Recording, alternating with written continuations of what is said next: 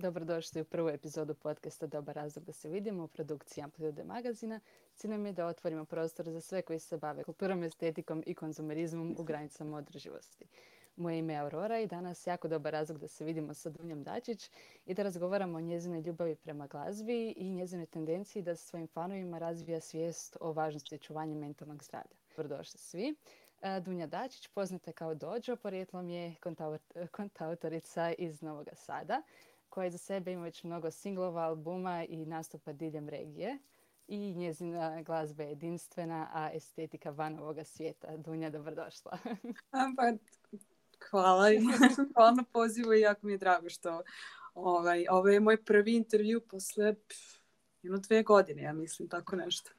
Pa drago mi je da smo onda upravo mi taj prvi povratak onda na scenu. I pa Evo, prije nego što krenemo, kako želiš da te zovemo? Dunja ili Dođo? Kako god. Ovaj, pa neki me zovu Dođo, neki me zovu Dunja. Sve zavi kako tebi ovaj, najprijatnije. Tako da, eto. što tebi uopće predstavlja to imanje umjetničkog imena? Što stoji iza te odluke? Pa, u suštini to je krenulo od MySpace-a. Se sećate toga. Da sam ja imala ime Dođo Kani i tad sam prvi put i krenula da, da ovaj, pravim neku svoju muziku. U tom trenutnom momentu je bio IDM. Ovaj, I budući da ja svajim krateom već 25 godina i u borilačkim sam veštinama i ono, prosto Japan i cela japanska kultura je bila apsolutno sastavni deo mog odrastanja i života, pošto je moj otac i moja majka su karatisti i odrasla sam u dođu, u smislu trenirala sam puno i puno sam vremena provodila tamo, tako da mi uvek to ime jako bilo ovaj, zvučno, a i sama simbolika tog imena je meni interesantna jer je mesto puta, a to je u suštini taj neki prazan prostor gde ti možeš da otkrivaš sebe, radiš na svom duhu, na svom telu, jer sam dođe jeste uglavnom vezan za borilačke veštine, ali je vezan i za uh, zen i uh, zen, to je zazen i zen budizam. Zazen je primjena zena. Uh, to je neki ono, razvoj unutrašnjeg duha, zato što koliko god ja volim, mislim, fizička aktivnost jeste dobra, ali ne bez razvoja ovaj, nekog unutrašnjeg duha i snage, samopouzdanja i sl. Tako da mi se cijela simbolika toga svilo, pogotovo što je muzika uvek bila moje utočište, nešto što je bio moj prazan prostor da mogu da se da ne znam, neke svoje unutrašnje probleme ili sumnje ili tugu, sreću, šta god da imam, ovaj, onako intenzivnih emocija ili nešto što ne umem da možda rečima izrazim, kroz muziku sam to uspevala. Ono, to je bilo moj prostor za, ovaj, pa za mene da budem kreativna i da razvijam svoj neki unutrašnji svet predivno. Stvarno je. uh, nedavno si izdala novi album Twins na Spotify-u. O čemu je taj album i koja je pozadinska priča iza njega? Zašto baš Twins? Pa, između ostalog, imam sestru bliznakinju. I ovaj, evo, kao možda se raspraćam, ali ovaj, najveću podršku sam dobila uvek od nje i kad god sam ja imala, mislim, često sam bila u fazonu, ne mogu više se bavim muzikom, jako mi je teško i ovaj, dosta mi je nekako stalo sam neke prepreke nailazila ili prosto ja sam se tako osjećala da, ne, da mi ne ide, ali ona je uvek verovala u mene i kada nisam, ovaj, jer kao, mislim, muzičarki život, mislim, finansijski treba da budeš dosta potkrepen da bi neke stvari mogo da ovaj, sebi priuštiš kako bi mogo da snimaš i radiš ona je kao, eto, nemam, ovaj, ne znam, nemam karticu da sviram, kao, treba da mi mogu da snimim. I ona mi kupi tu karticu i kaže, ok, evo ti, ja ti podržavam, kao, samo nemoj da prestaneš to da radiš, jer, ono, te to čini srećnom.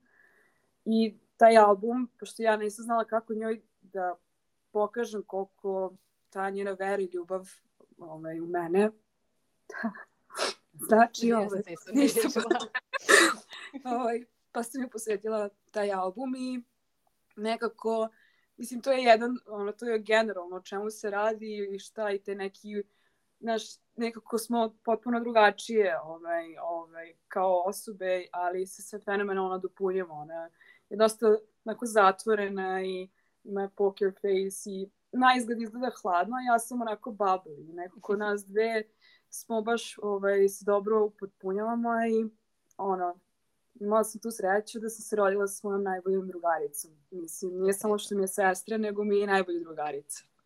Tako da, eto, to je nekako najviše, ali inspirisana sam dosta i ljudima oko sebe. Um, jedna devojka je modni dizajner, um, Marija Kozomora izbacila neku kolekciju koja me dosta inspirisala i toliko mi je interesantan lik njen i njeno delo da sam bila fuzona ja, ja ono, inspirisala mi njenu kolekciju i ona sama, njena kreativnost, pa sam uzela i napisala pesmu o tome. Ali, tako da, generalno, dosta stvari uplivava u moj život i ja volim da kroz priču i istraživanje da saznajemo ljudima, tako da je ovaj nekako album više na, na, od, um, naklonjen ljudima, ono, i samo istraživanju nekog dobrog i lošeg u sebi i u drugima i to. Tako da je ono kompleksno je. Ne, ne, mogu, ne bi mogla samo jednu stvar kao je samo je ovo, nego ima više stvari koje ovaj,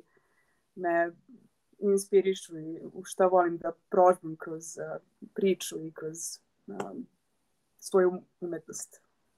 A kakva je priča i za ovih ostalih albuma? Jer tvoj glas je naravno svugdje podjednaki, ali tvoja vibra i sve to, ali ipak nekak e, sam bit u tom novom albumu je malo drugačiji nego prethodni. Pa kakvi su onda ovi prethodni bili? Što je bilo iza njih?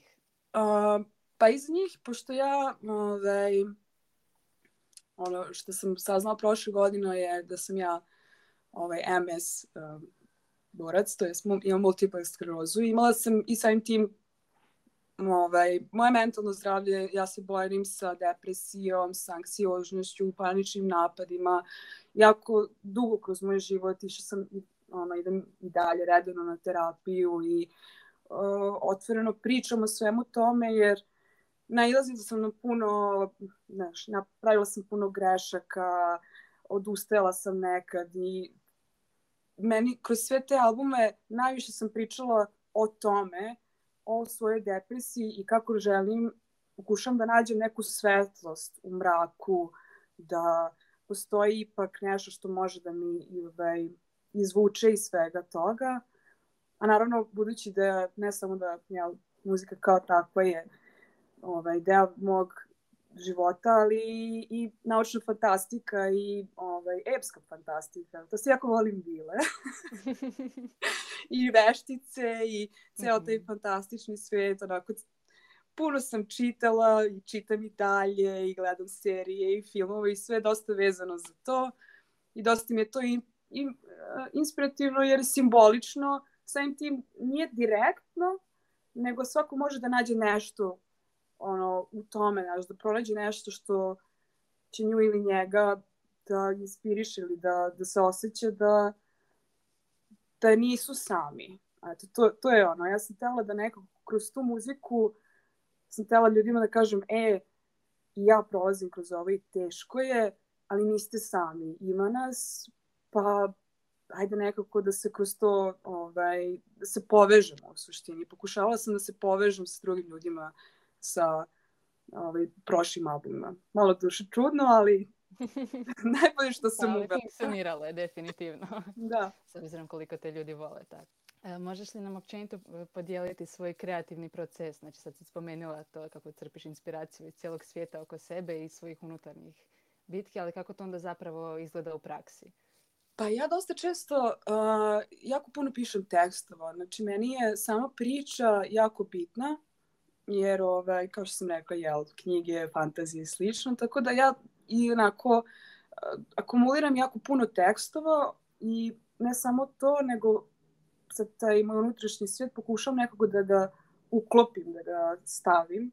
Uh, konkretno, prošli album je bio istraživanje solstica kao takvog i uh, šta je on predstavlja u različitim religijama i kulturama i kako on, pošto sam ja imala stalno svetlost i mrak, znači, to jest moja depresija, pa izlazak iz nje, pa znači, slično i to je bilo najbolje što, u što sam ja mogla da ukopim u svojim čitav istražujem o tome.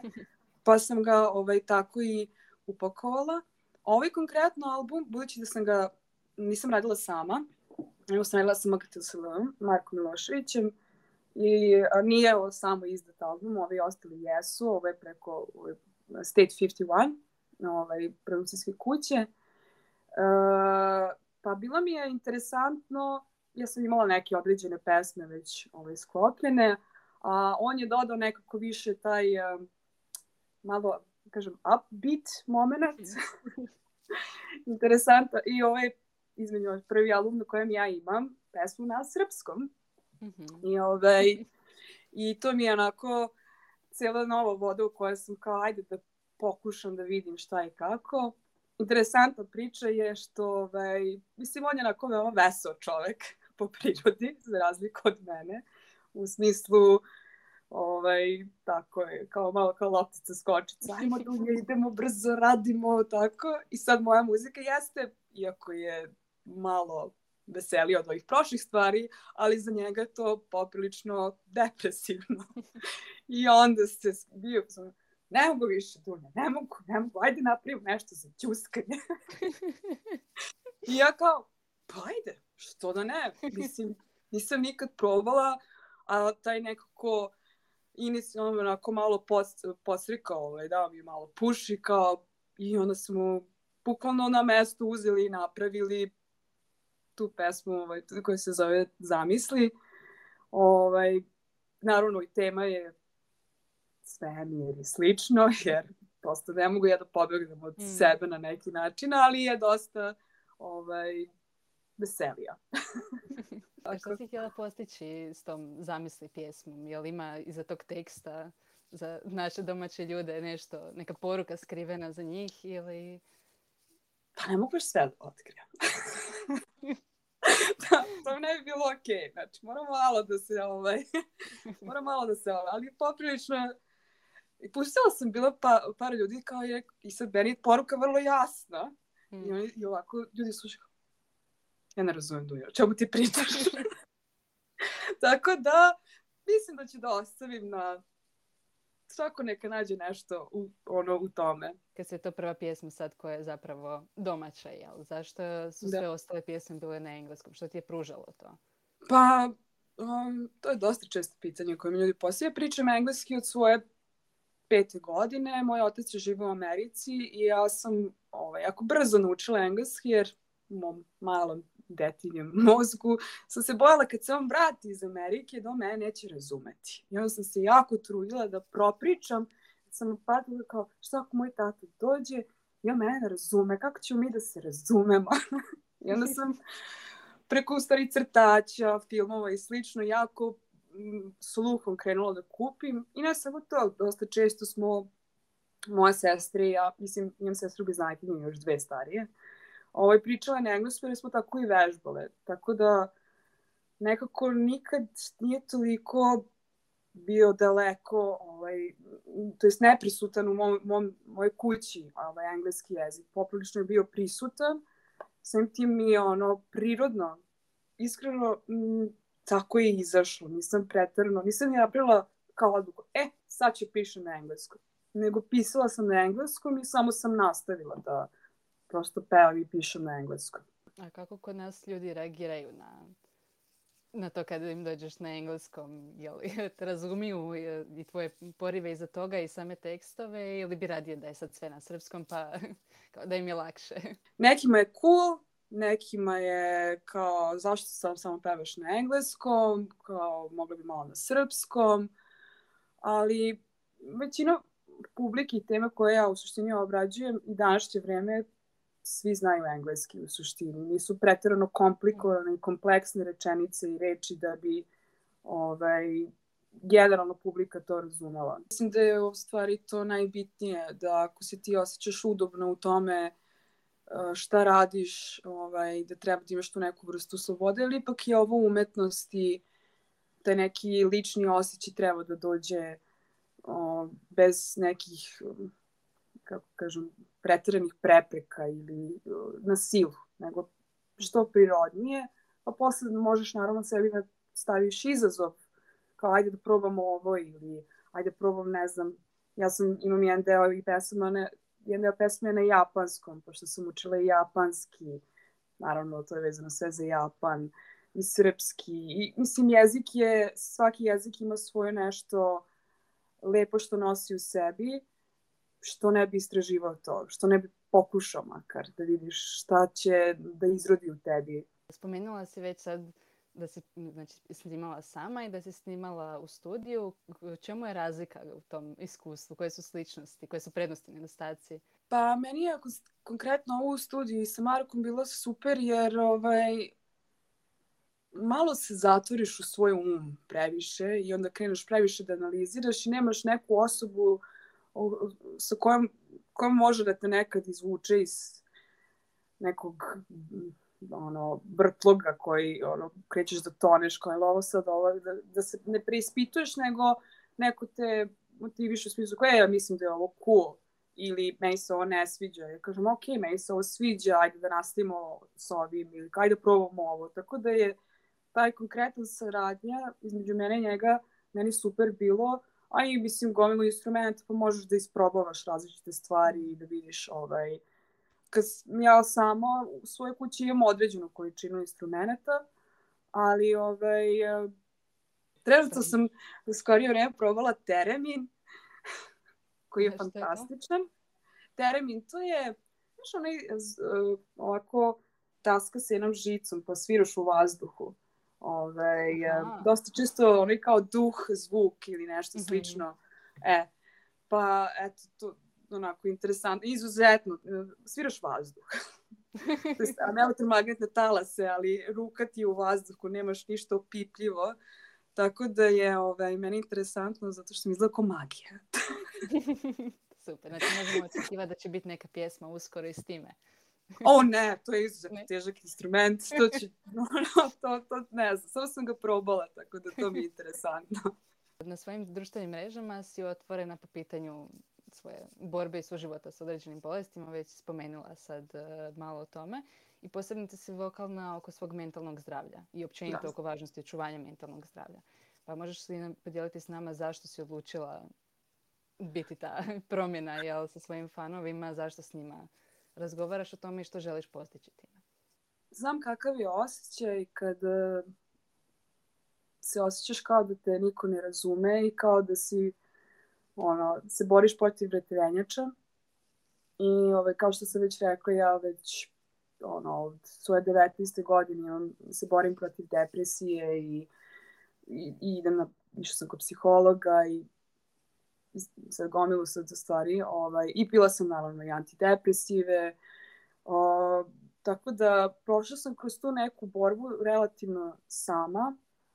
Naravno, jesu moji prijatelji, porodice tu, ali nisam teško je pričati o tome sa nekom ko, ko ne prolazi kroz to. To je teško je da te neko razume, ali postoje načini kako možeš da pričaš sa svojim bližnjima i s ljudima koji te okružuju, jel, prijatelji i porodici, ovaj, da im to približiš, da se, ne, da se ne osjećaš kao da si sam u tome.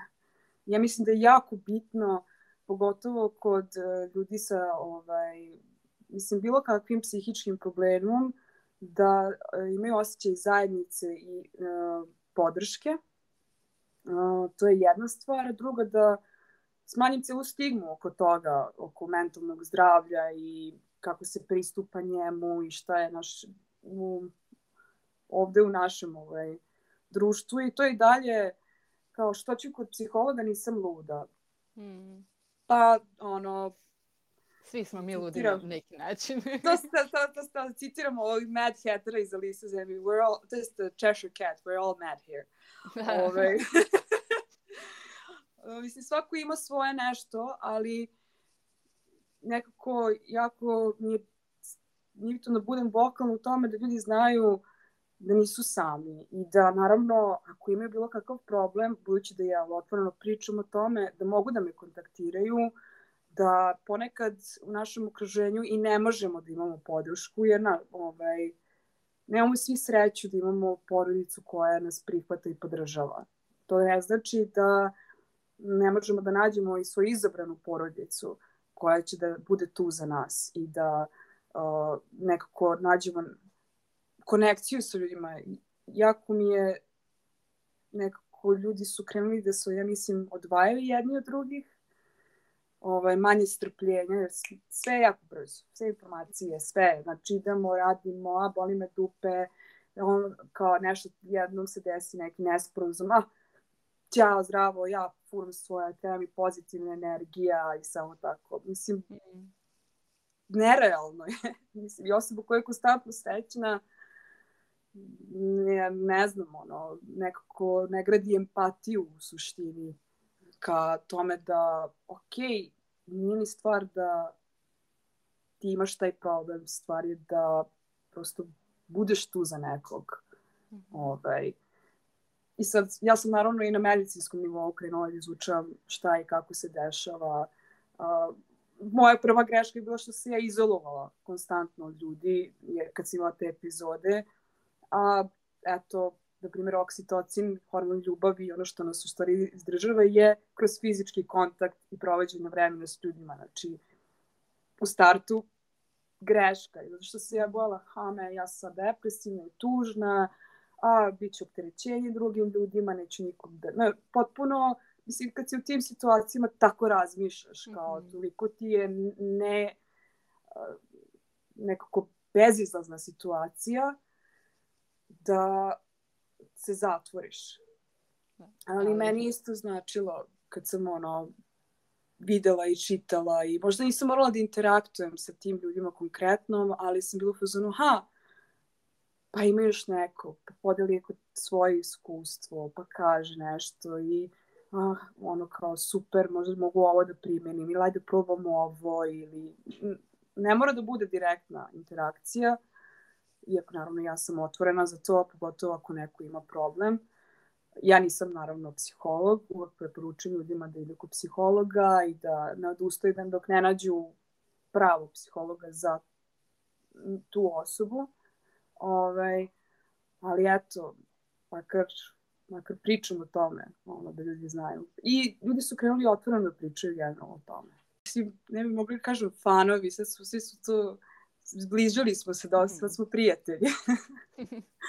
Tako da, ovaj, podelili smo, ali evo konkretno za moj problem sa ovim multiplom, ne, ono, krenula sam isto i javno da pričam o tome, jer prošla sam kroz baš loš, ovaj, loše iskustvo i ne želim da niko prođe kroz to iskustvo. Ali javila mi se, ne znam, poznanica jedna iz, bukvalno iz različitih strana sveta su mi ljudi kao, e, probaj ovo, e, ja sam ovo probala, e, tu sam, znaš, za tebe. Nije samo da ljudi meni mogu da se obrade, nego tu su i drugi ljudi koji meni, ovaj, kao, e, vidim kao da prolaziš kroz nešto, evo, ovo je moje iskustvo, podele sa mnom šta su prošli i tako. I onda nekako i tu ovaj, nevjerojatno je koliko se u suštini iznenadiš kako se neko prava osoba pojavi u pravo vreme. Možda nije konstantno tu, ali ovaj, samo ta ne znam, dobrota Eto, to, to je ono iskreno dobrota, da neko stvarno hoće da ti pomogne, što je meni onako prelepo. Dosta često pričamo ovaj, s mojim prijateljima o mentalnom zdravlju, baš sam rekla, empatija i način na koji ti razvijaš svoj mozak, to je, ajde da ga postavimo kao mišić. Moramo da je vežbamo da bi ona bila bolja. Moramo da se potrudimo, znači, to je kao da ono, ne znam, ili želiš da sviraš instrument, ali to ostane samo na tome. Jedino kako ćeš naučiti da ga sviraš je ako vežbaš. Znači, to je, nekima dolazi prirodnije, kao što su neki talentovaniji za instrumente, određene čak, a neki nisu. A nekima treba malo više ovaj, truda i rada da bi ono, uspostavili to. Ali bitno je da li želiš to. Bitno je da shvatiš da je, ja mislim, moje mišljenje da je izuzetno bitno jer ovaj, ne treba da se trpimo, treba da se razumemo. To je jako velika razlika. It's a long road. ikada imala problema sa burnoutom i kako se nosiš sa, to kako, kako pokušavaš smanjiti svoj rizik od burnouta ili jednostavno pregorjevanja? Ne znam kako da odgovorim zato što imam problem sa njim i nisam našla rješenje. ga aktivno ga tražim. Imala sam sad ovaj, baš sam, ja, onako baš sam burnoutovala kad sam ovaj, konkretno sa bedom probala i shvatila da prosto to nije za mene i iscrpelo me totalno i onda sam napravila pauzu. Ali o, sad ću reći onako najklasičniju stvar, joga. ovaj, svi stalno kao, ja vežba jogu. Mislim, ja se bavim jogom već 11 godina, nije sad to meni nešto novo. Ali ovaj, sam krenula da radim neke tehnike disanja, jogu, plivanje, to jest voda, ovaj, koja mene jako opušta i nekako ne znam, ono, to je to. Onako, ne mogu kažem baš da mi je uspela, ali trudim se. Pa generalno, bilo koja fizička aktivnost, ja mislim da je ovaj, jako dobra za prosto uh, i duh i telo i mozak, znači sve ovaj nekako, šta god to bilo. Mislim, ako, že, ako voliš trčanje, idi na trčanje ili bilo šta, bilo kako da te nekako da ispraziš tu neku možda negativnu energiju koju si nakupio u sebi. Sve zavisi, različiti smo svi satkani, tako da ovaj, uh, a bilo koji sport. Ja sam upoznala koji sport i rekao bilo koji. Apsolutno je nebitno. Znači, idi šeti se satima, idi u šumu, nebitno. I to je fizička aktivnost. Ali uradi to mm. za sebe jer ne može da ti odmogne u suštini. Znači, samo može da ti pomogne. Ovaj, ali ne, ne profesionalni sport. to je skroz nešto drugačije. to, imaju, to, je, to je skroz drugačije. Da. To je generalno bilo šta, bilo koje ono obzirna profesija, samo možeš da žrtvuješ nešto. Sad, sport kao takav jako puno žrtvuješ svoju, svoje telo i svoju energiju i izuzetno je istrpljujući. A, nažalost, mi ovde nemamo baš e, dobar sistem kako se pravilno vežba. Imamo fenomenalne ovaj, drugarice, jedna Milica je ovaj, jako dobar trener. I, mislim, ima ovaj, ljudi koji znaju, ali onako sam skeptična. Ali to je onako, mislim, muzika i sport su uvek bili nekako sastavni deo mog života, tako da sam gledala nekako da inspiraciju vučem iz jednog i iz drugog. Uh, interesantna stvar, uh, ja, pošto ja vežbu Shotokan karate, Gičin Funakoshi je bio pesnik. Shoto Kan je ovaj, uh, u stvari njegovo pesničko ime, njegov ovaj, uh, alias koji je Boriv Put, kako su ga zvali, pošto je išao šetao ovaj, tim putem Borove i pisao pesme. Ovaj, tako da, eto, ima, ima i nešto ovaj, u tome. Mislim konkretno za moj, moj sport.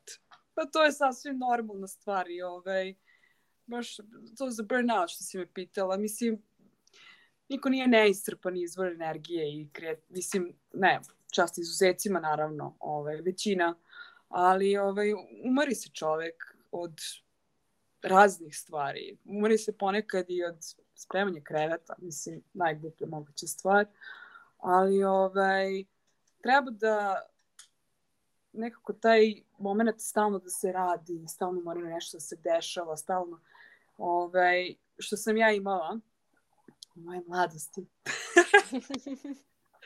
Šalim se, u 20. godinama sam stalno, stalno, ako se ništa ne dešava, onda nešto nije u redu.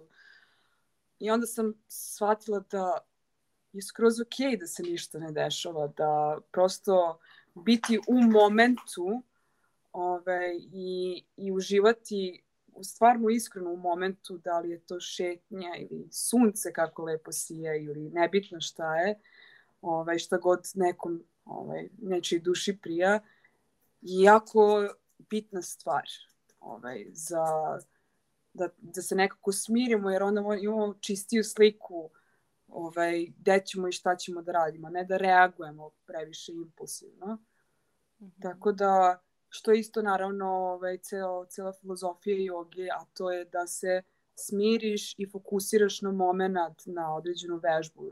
To sam dosta naučila iz joge i čitanja o jogi i o različitim borilačkim veštinama. Ne, nisam samo, ovaj, mislim, ja sam trenirala karate, ali izučavala sam filozofiju različitih borilačkih veština ili ovaj, naravno i yoga ima različitih ovaj, škola, pa i samim tim i to. Mislim, kao u muzici. ima različitih žanrova. Pa da, to što kažeš da konstantno ganjamo nešto i moramo. Imamo će kada nam je kapitalizam ispro mozak da ne možeš uživati u nečem bez da onda napraviš još jedan ekstra korak da zaradiš na tome. I tako se sve konstantno, umjesto da naučimo uživati u tome što radimo zato što je nama gušt to raditi, a ne... Pa to je, i to je neki, u suštini, ja mislim, ovaj, vijenje nekog e, spoljašnje validacije za ovaj, znači jedino se osjećamo da vredimo nešto ako neko kaže, e, wow, super je to. Ja volim da imam karaoke veče kod mene u kući. I neko, ja, ja ne znam da pevam. Ja kao, nebitno je. nebitno je. Kao, ja volim, ali ne znam. I rekao, nije bitno. Mislim, ovde smo da se družimo i pevaj, brate, niko te ne osuđuje ili isto ja ponekad volim da crtam. Ne želim time da se bavim profesionalno, ali volim to da radim. Volim da pišem, mislim ne poeziju, nego generalno da pišem i to radim zato što to mene čini srećnom. To što, apsolutno se slažem sa tobom. To je uh, razvoj duha.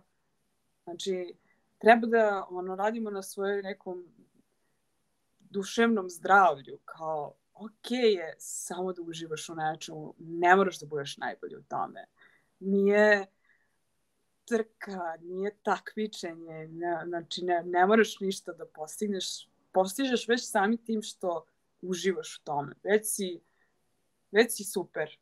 Ono, već, već si tu, kao u momentu si go for it.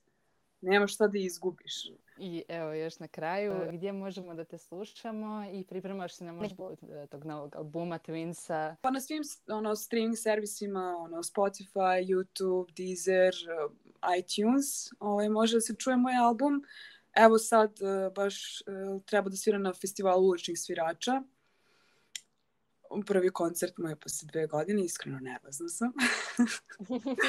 ovaj, imam tremu. Uh, Pa nadam se, mislim, ne znam kako, ne znam šta će biti sa ovom koronom. ono, ja bih volela, ako me i zdravlje posluži i ovaj, jel, budemo mogli da izađemo iz ove zemlje, ovaj, da, mislim, meni je Hrvatska uvek blizu, blisko srcu, uvek su mi najbolje ono, i avanture, i koncerti, i druženja, i i moje iskustvo sa mojim prvim koncertima je, ono, ja mislim da mi je recimo treći bio u Zagrebu i mislim na, na Našicama sam isto svirala. Tako da uvek je onako meni prelepo. Još imam puno prijatelje tamo, tako da i to je isto super. Eto, ja bih voljela, nadam se da će biti prilike. Pa ne znam, vidjet ćemo. Hvala ti na ovom veoma ugodnom razgovoru, na vremenu koje si izdvojila i što si podijelila s nama stvari koje si podijelila. Nadam se da će biti korisne našim slušateljima. Hvala tebi. Sve te zagrlila, ali ja bih. Slušali ste još jednu seriju razgovora u okviru podcasta Dobar razlog da se vidimo u produkciji Amplitude magazina. Sve razgovore možete pronaći na Spotify, YouTube i Deezeru, a transkripciju ovog razgovora možete pronaći na amplitudemagazin.com. Do sljedećeg slušanja pratite nas na Instagramu, Facebooku, LinkedInu i Twitteru.